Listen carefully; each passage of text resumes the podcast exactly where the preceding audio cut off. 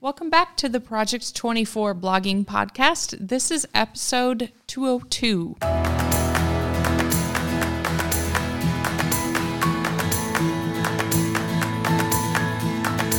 All right. Well, hopefully you listened to the previous episode, episode 201, because it'll make a lot more sense if you did. So go back and listen to that first and then listen to this one. We're talking about camperreport.com. And uh, what we've done is looked back at what you all were doing at the time. That website has been sold, obviously, three years ago now, basically. but Yeah. we wanted to talk about what we think about what we did. Well, what you all did. I wasn't here at the time uh, quite, but what you all did at the time, what your thoughts were on that, and then looking back at what we know now with what we know now, maybe what could you have changed or what would you wish you had known back then, among other things. So we've got some points here from some episodes that we did back then, and it was a, a season. So we did the first four episodes in the the previous blogging podcast, and now we're going to be doing the last four uh, episodes of that season back then. We're going to talk about all of those points. All right, so the first one is episode five in season one. And we talk about the recommended products page and how we implemented it on Camper Report a year and a half after the site was launched. So, what are your thoughts on that now? Yeah. So um, the recommended products page was something that we taught as one of the 60 steps early on. It was like, do this, everybody do this. Later, we removed it and we talked about it more as a recommendation. And for a while, it was kind of not there. And now I still think it's a good idea. So, what this was is you create a page on your website where you can list essentially the main products you recommend. So in the affiliate course today, we talk about our four different strategies, right? You know, one of those strategies is to essentially have certain products that you use regularly and that can show up regularly in your content and that we're going to recommend throughout the site. These aren't like the kinds of things where on Camper Report, I remember an article where it was like 27 i don't remember the number but like 27 accessories you're going to need when you get a camper. And you're going to need a white drinking water hose. They don't come with one and everybody needs one. Mm-hmm. And i don't really care which one you buy. Like here's a link to one on amazon. This one's good enough. Right. that's not what we're talking about here. We're talking more about like here is a specific product. Here's a you know my favorite generator for campers. Um, and here are all the reasons why. So that's what we would recommend. And so on that page, we might have, we might just have a list of five products, but over time, you might turn that page into more of a product categories page. Right. And then, so you might have a, a nice image with text that's like generators. And then you might have another one for, you know, just RV accessories. And maybe there you will list out the, you know, or maybe you'll even just link to that one article that went through the 27 accessories. So you might just have a nice, well designed page with nice image kind of blocks that are that link out to the different categories, right? And then in, on each category, you might have a generators page where you say, "This is my favorite generator for this purpose," but you know a lot of people don't need one this big, so get this smaller inverter generator because it's really quiet and it's it's awesome, or whatever. And so you'll have maybe two or three different ones, and on that page, you're going to explain here's who it's for and why I recommend it.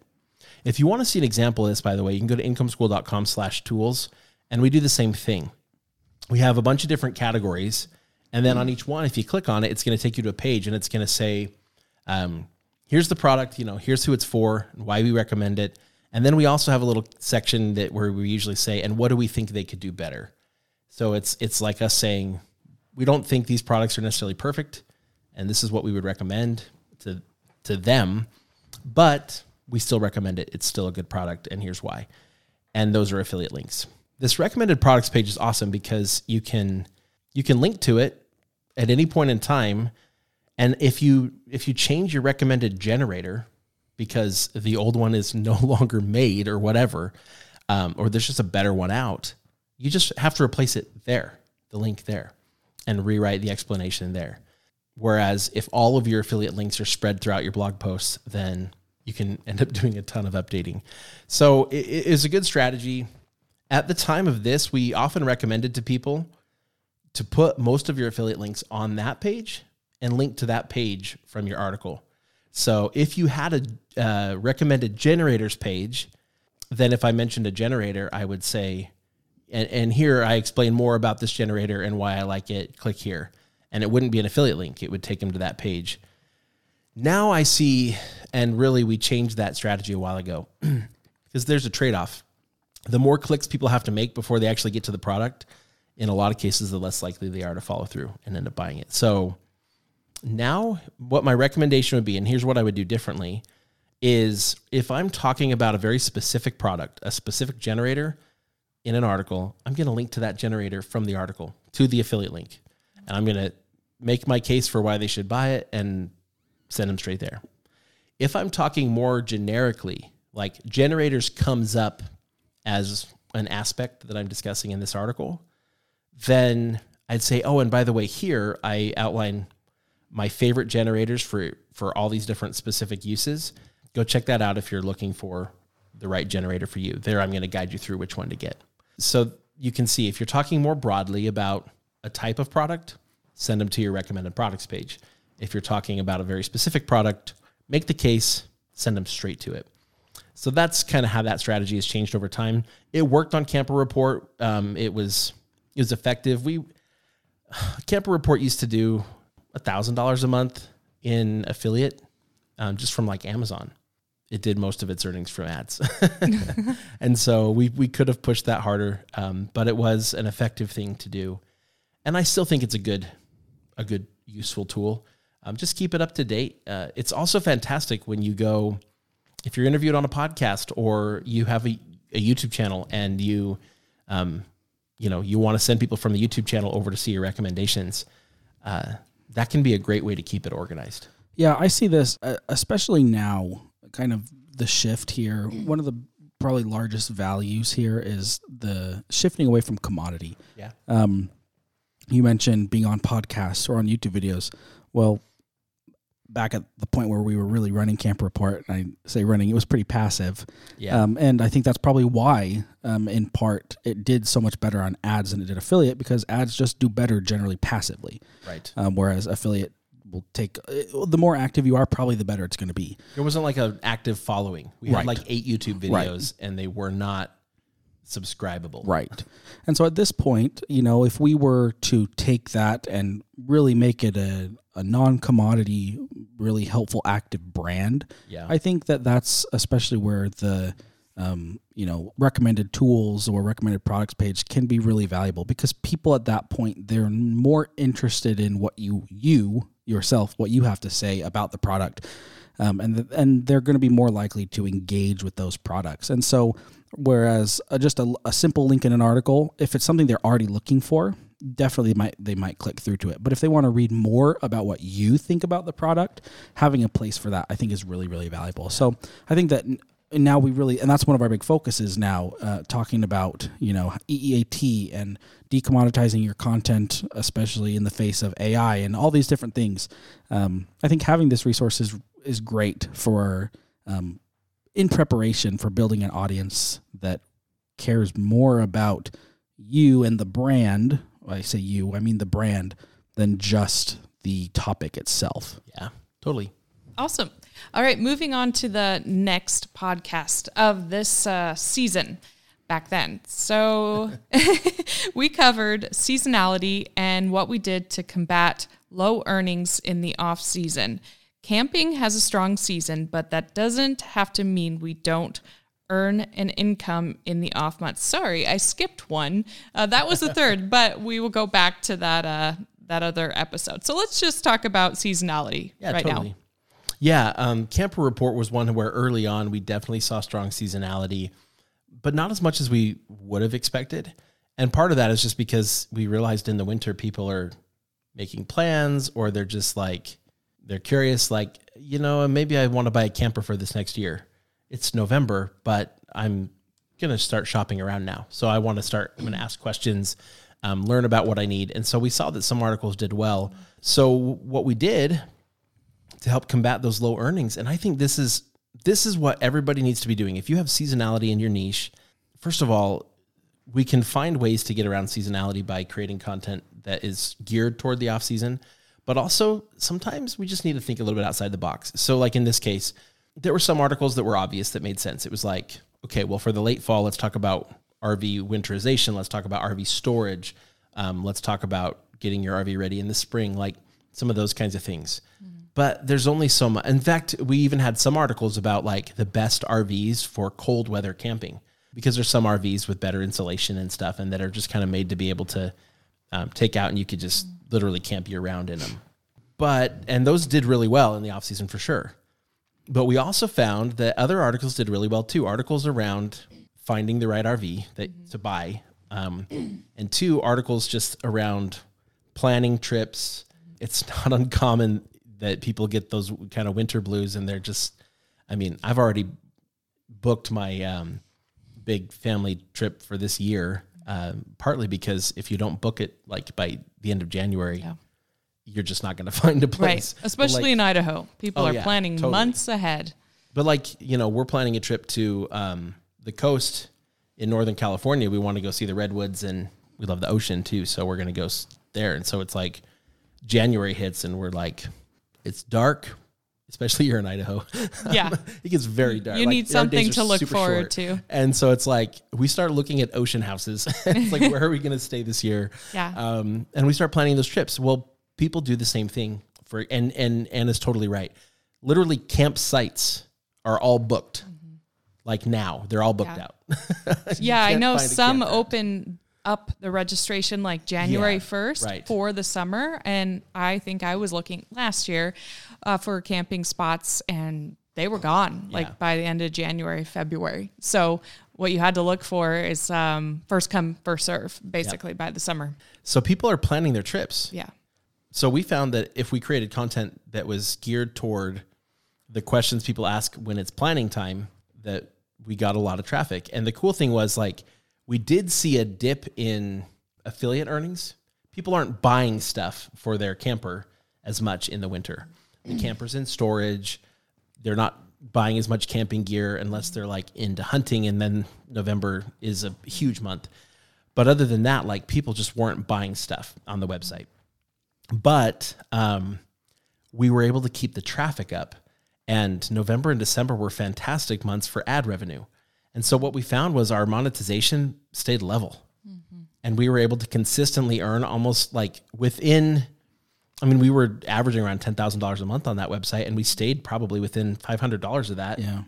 per month like year round for the last couple of years because we had that kind of traffic that kind of um, content that drove traffic year round Yeah. I really like this example. I just think that there's a lot of we've talked about seasonality here Yeah. fairly recently on the podcast, and I think a lot of people when they're considering a niche, they take this into some serious consideration.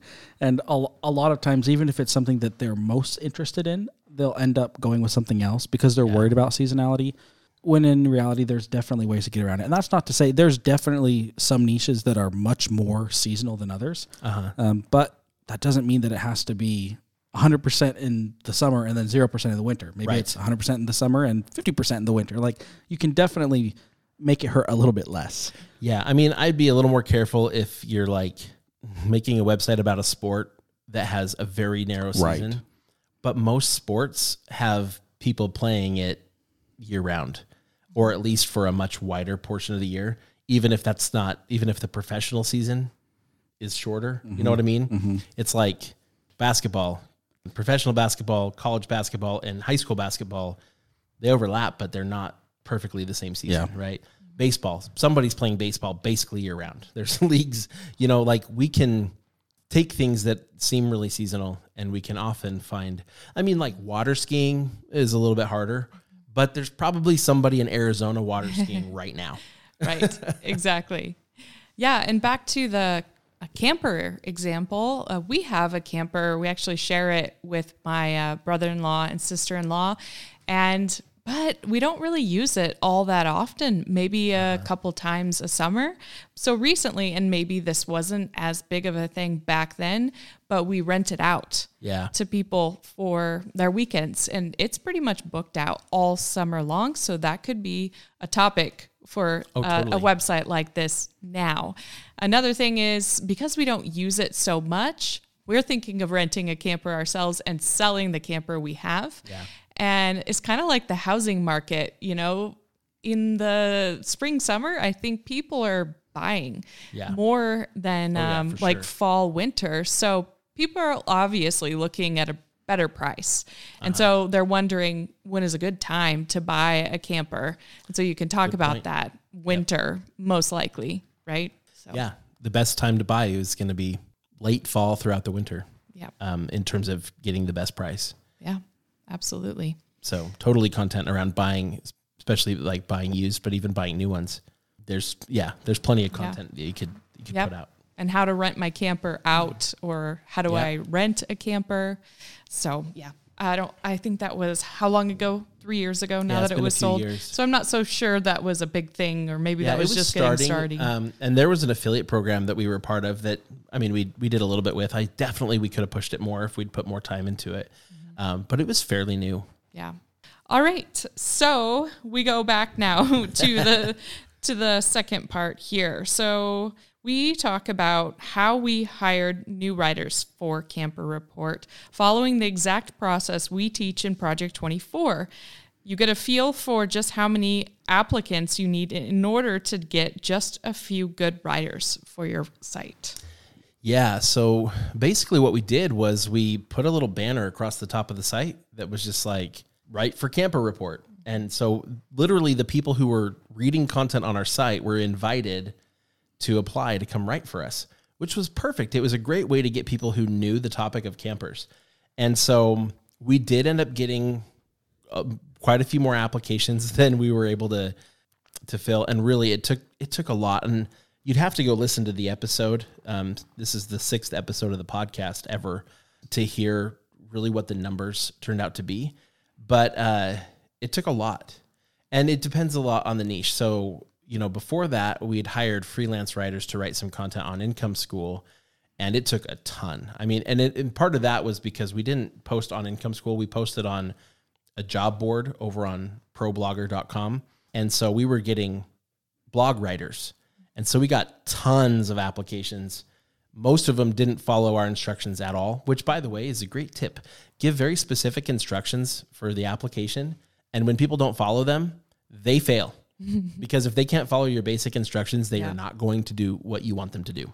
And End surprisingly, yeah, you would be surprised how many people don't follow Yeah. the directions. They just want to send their basic standard canned application, resume, and um, they wrote one blog post one time that they're using as their um, example content, and they just want to send it to you and they want you to review it. And so that one, I mean, it went. We went through a ton of them. In this case, it was not writers for the most part. It was people who had campers and who used their camper and in a couple of cases it was people who were either retired or soon to retire who were mostly like living in their camper like they were traveling and so we had some people who just they had free time and they wanted to make a little bit of extra money on the side and i would have them write an article um, some people wrote like weekly most people wrote like every other week they'd submit an article and these people knew stuff. They took their own pictures of their camper to show like specific things they were illustrating. One guy was doing some modifications um, and he was taking pictures of. I mean, this was good content and it did really well on the site too. So, yeah, absolutely. It was a great way to go. And honestly, I think from an EEAT standpoint, that can be a great thing to do. Uh, these writers, I think, if I remember right, we had them writing under their own name in most cases. And I, I think I would do that. I'd create an author persona for them and let them write under their own name and share like, here's my backstory. I I'm traveling the country in an RV. Cool. That's I mean, there's no better author than that for this kind of a thing. Um, so if if you're looking to like get a little bit of help, I mean, there's the option to absolutely go hire people like, um, you know, outsource to content warrior, even you know, uh, and get some content. But if you really want to build EEAT and get somebody who knows the topic well, and you're willing to take the time to manage them, because I had I personally managed all these people at the time. I paid them for their articles. I reviewed the articles that came in. I mean, it was that was definitely a big part of my work for several months while we did that. But it did a lot to grow that site. I think it was absolutely worth it. You mentioned briefly um, hiring writers in other capacities, and I think that um, this is something obviously that we do. Uh, currently, Yeah. we have hired writers who write a lot of our content for us, which we then review and publish. Um, and I think there are again kind of various reasons why one or the other might be a good idea. You know, all the content that we get back from our content writers, they in I'd say 99.9% of cases it will be published under Ricky's name, maybe my Yeah. name, maybe Anna's name.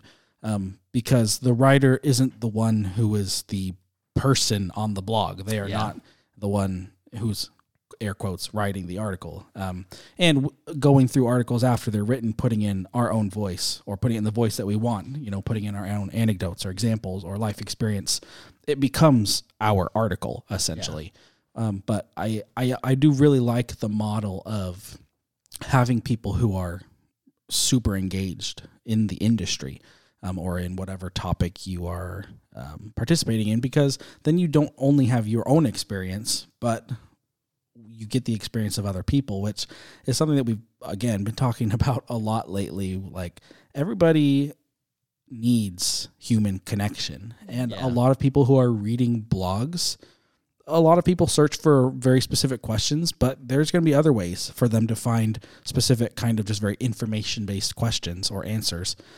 It's the human connection element, and and by having other contributors on your website who are very engaged or who also have EEAT in that space or could have good EEAT in that space, uh, could be really really valuable. Again, working toward um, having a good strong brand. Yeah, absolutely.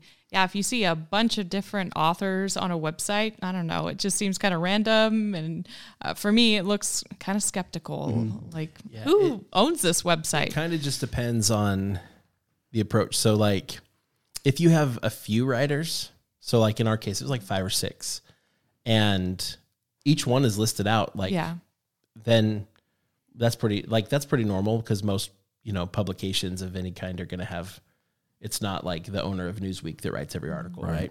Um and and I think that's kind of the approach you want to take is Yeah. like this person is a contributor to this Yeah. site and here is how they fit in. Maybe you know, they're not the owner, they're not but they're they're a contributor and they're somebody who knows the topic. Um, but if we were to have all of our writers and each one writes like two articles on this website ever and there's a hundred art- authors, that you're right. That looks totally sketchy um, to people and to Google. Yep, absolutely. Okay, so uh, the last episode of the season, it's season one, episode eight. Um, we, we finished our discussion of camperreport.com, and at the time we say we'll give updates on earnings, traffic, and hiring, and talk about the next steps for Camper Report. Um, and I know we do this. We'll actually be talking about this um, a couple episodes right now, or from here, where we talk about the garage sale where we sell most of our sites. And so we do have some numbers.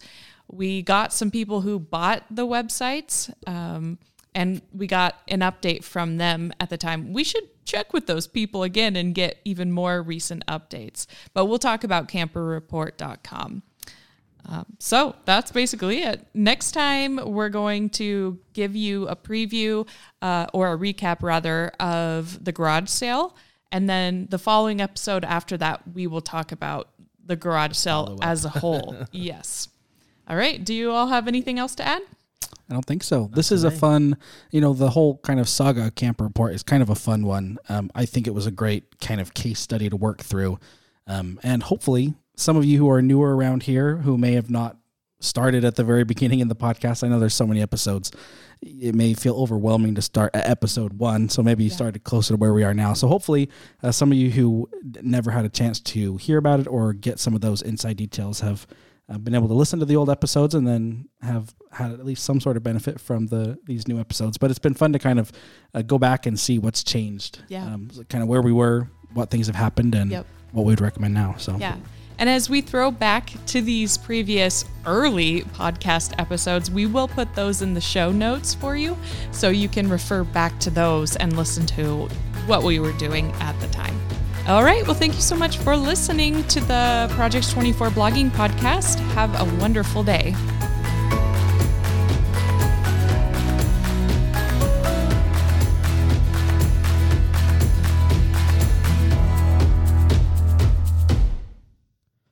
Project 24 is product of Income School LLC. Results mentioned are not typical. The trademark Project 24 refers to the goal of some people to create a successful business in 24 months, but is not a promise or guarantee of that success. Many online businesses fail because, like any business, it requires hard work, skill, and dedication. Before making business decisions, consult financial and legal professionals licensed in your jurisdiction. So, in short, the only person who can make your business successful is you. We are simply here to provide information to help you along the way.